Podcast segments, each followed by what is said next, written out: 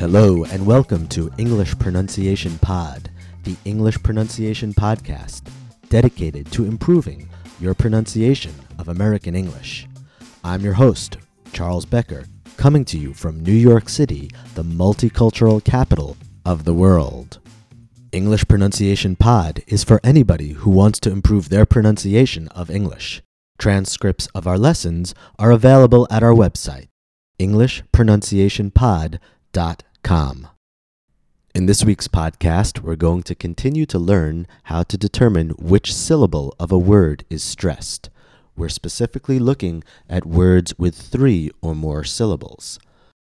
Oftentimes, students aren't sure which syllable to stress when they see a very long word, one with three or more syllables.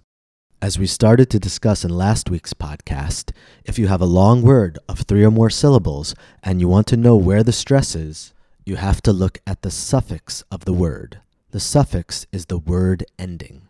The suffix is a signal which will tell you which syllable to stress in the word. In last week's podcast, we learned about some suffixes for which the stress falls immediately before the suffix. This week, we're going to look at another group of suffixes. We're going to look at words such as socialize. How many syllables does socialize have? So, sh, lies. Three syllables. Socialize ends in the suffix ize. Whenever you see the suffix ize, you can count back two syllables and you'll find the syllable stress. So, sh, lies. Stress falls on so, the first syllable. The first syllable is two syllables before the suffix. So, in this lesson, we're going to look at the suffixes for which the stress falls two syllables before the suffix. The first suffix that we're going to look at is IZE, pronounced eyes. Please listen and repeat the following words containing the suffix IZE. Pay careful attention to syllable stress.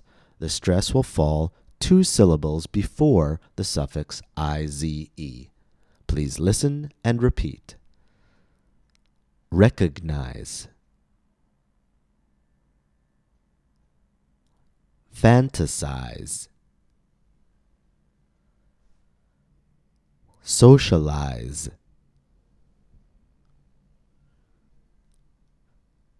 Reorganize.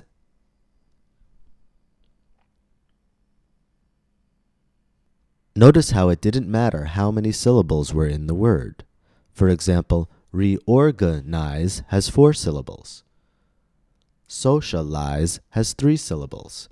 We're not counting the number of syllables, we're looking at the suffix. The suffix is the signal. The suffix tells us that the stress falls two syllables before it, no matter how many syllables are in the word. The next suffix we're going to look at is A-R-Y, pronounced airy. Airy. Please listen and repeat the following words containing the suffix airy. Pay careful attention to your syllable stress. Make sure that you stress the syllable two syllables before the suffix airy. Please listen and repeat. Secretary. Legendary. Contemporary.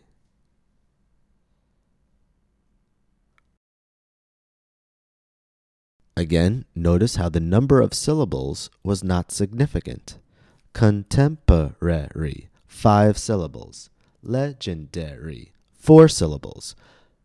So we're not counting syllables, we're looking at suffixes. Suffixes are our signal. And when we see that suffix, ARY, we know, okay, two syllables before that suffix, I stress the syllable. The next suffix we're going to look at is ATE. ATE is interesting because it has two pronunciations. When ate is used in a verb, it will be ate. For example, graduate. when ate is used in an adjective or a noun, it will be pronounced it.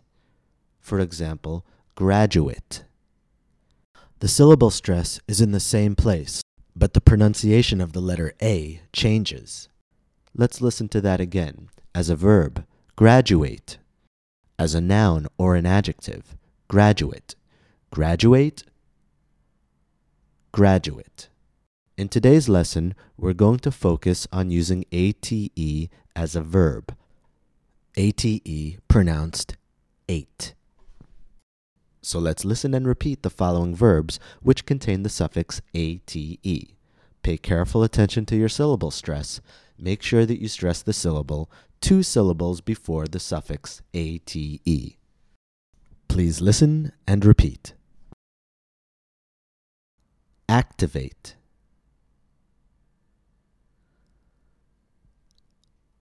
Operate. Exaggerate.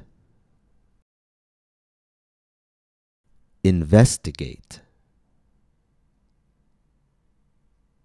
Again, the number of syllables was not important. It was the suffix which we were paying attention to.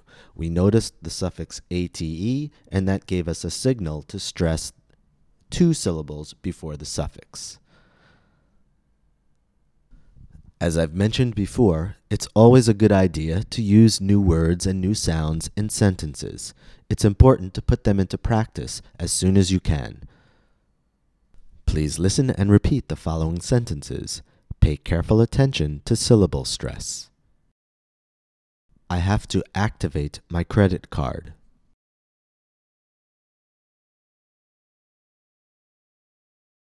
I didn't recognize him at first.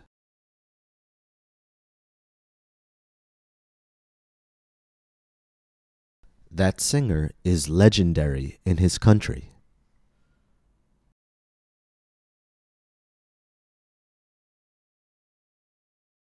So, to review, the suffixes of words are signals. They're signals that tell you where the stress falls. In addition to using the suffix as a signal, you can also learn syllable stress just through memorization. If you can memorize the stress of a word just by memorizing the rhythm, the feel of the word, like it's music, that's good too. Here's an exercise you can try on your own. Make a list of words which have a common suffix. For example, make a list of words with the suffix IZE. Then repeat them over and over again, getting into a rhythm, almost like you're singing or rapping. So you would take IZE, recognize, socialize, penalize, synthesize, fantasize. And by repeating these over and over again, you begin to memorize the stress pattern for the suffix IZE. A big part of English pronunciation and accent reduction is repetition, repeating words and sounds over and over again until you commit them to memory. Through repetition, you'll begin to master the sounds of English. You'll develop what's known as muscle memory. Muscle memory is the ability to do something automatically, without thinking Think of dancers, athletes, musicians. How do they get so good at what they do? They practice and repeat over and over again. It's important to have good training tools to practice your pronunciation. That's why I recommend Best Accent Training MP3s, a full English pronunciation course in MP3 format. Put it on your MP3 player and practice wherever you go. Best Accent Training MP3s is available at our website, EnglishPronunciationPod.com. From New York, this is Charles Becker saying thank you for joining us and see you next time.